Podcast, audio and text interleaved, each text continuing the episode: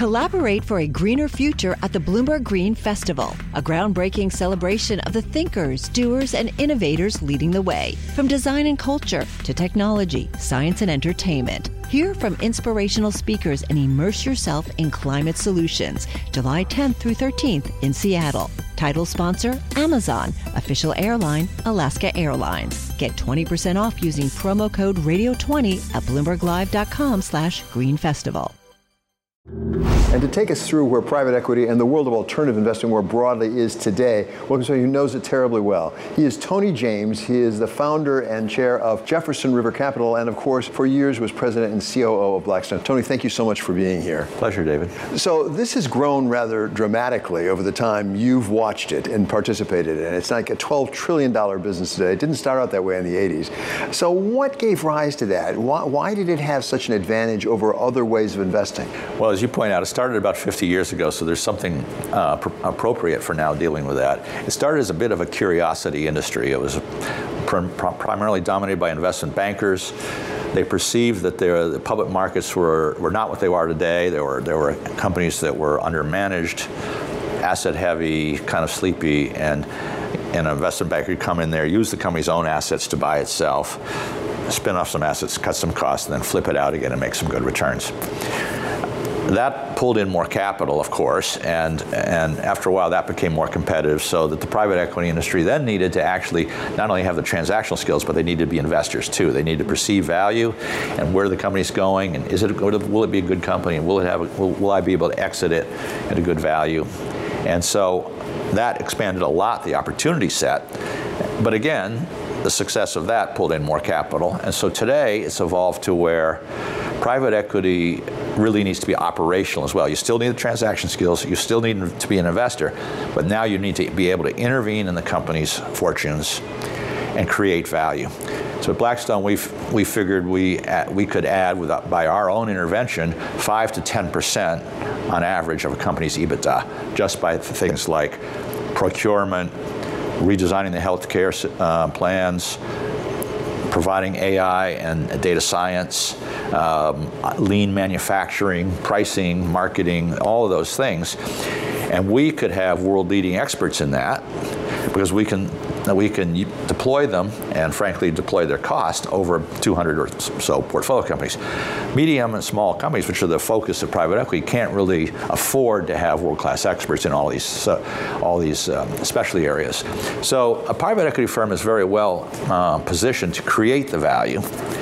And um, that's had some other implications. In the early days, the, the kind of buy a company that's, that's asset heavy, sell off some assets. You made all your money like in the first year or so. You cut some costs, you sold off some assets, and then you flipped it. Now, we're trying to create great companies. We're trying to grow them.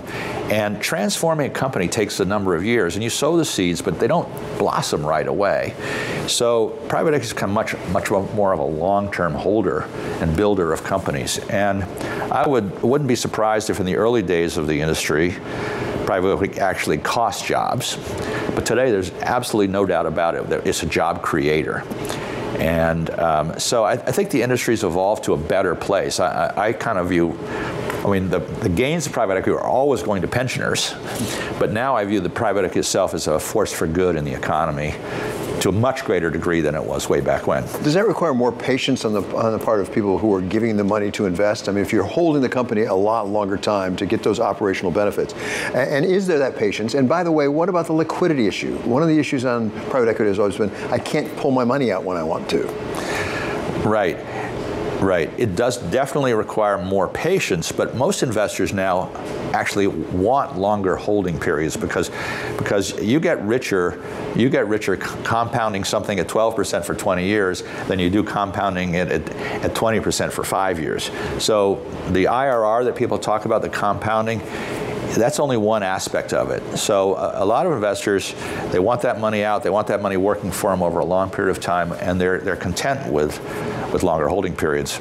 We can get into different investor classes, but there are other ways you can get liquid if you really need it. Well, I was going to ask about the secondary. Uh, there's a secondary right. market now, as I understand it. So actually, right. you can get your money out through a secondary market, as I understand it. Explain that. Sure. Well, oh, this $12 trillion that's mushroomed out there, uh, inevitably a certain number of investors want to get their money out, and it, not necessarily for uh, because of assets not performing for them. Private equity has been the best performing asset class for most institutions.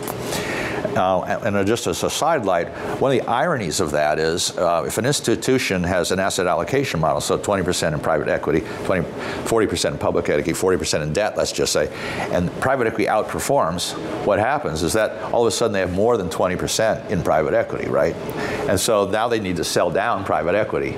So it's, it's got a kind of a, a counterintuitive. The success means they need to be net sellers, uh, which is kind of odd, but that's the way that's the way it works So, but but but reallocating, rebalancing the portfolio, strategy changes with, with, with, with, corporate pension funds when they become fully funded. They then want to go out of risk assets and just uh, essentially lock in the, uh, um, with double A credit stuff, uh, the liabilities, so defease the liabilities.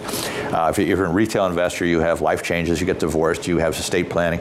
So all those reasons, there are sellers of uh, LP interest, and the and, and this business secondaries has has ballooned to, to as the primaries have. It's still lagging, but to, to, to be a, provide that liquidity. Tony, you just mentioned retail investors. I think if you go back 10 years ago, I wouldn't have thought of retail investors in the same sentence with private equity. How has that changed? To what extent are retail investors coming in, and what is the profile of those retail investors in general? Well, um, it started off as very high net worth investors that are almost mini institutions in a way, but now it's down to the mom and pop. And the industry has evolved to create products that are more and more appropriate for smaller investors. And retail investors have the same need for returns that institutions do. Um, and you know, we've essentially had a 40-year downtrend in interest rates, but that's pulled the returns across all asset classes down. So the need for added returns becomes more and more acute. At the same time, institutions realized, particularly the first, the first were the endowments of the universities. They were the most sophisticated, David Swensen and so on and so forth. Then there were the pensions, and then and now to the, to the high net worth individuals. Uh, endowments have about 50% of their endowments in private assets. Pension funds about 25. Retail investors less than five. Mm. So they still have a ways to go. And, and what the institutions realized is I don't need all that liquidity. I'm never going to need to, to, to liquidate everything overnight. And I think increasingly high net worth institute individuals are realizing the same thing. Um, if you have assets, financial, if you own your home and you say you're lucky enough to have a second home and you have financial assets, multiples of annual spending, do you really need to be able to liquidate everything tomorrow? because it has a real cost. It has a real cost in lower return.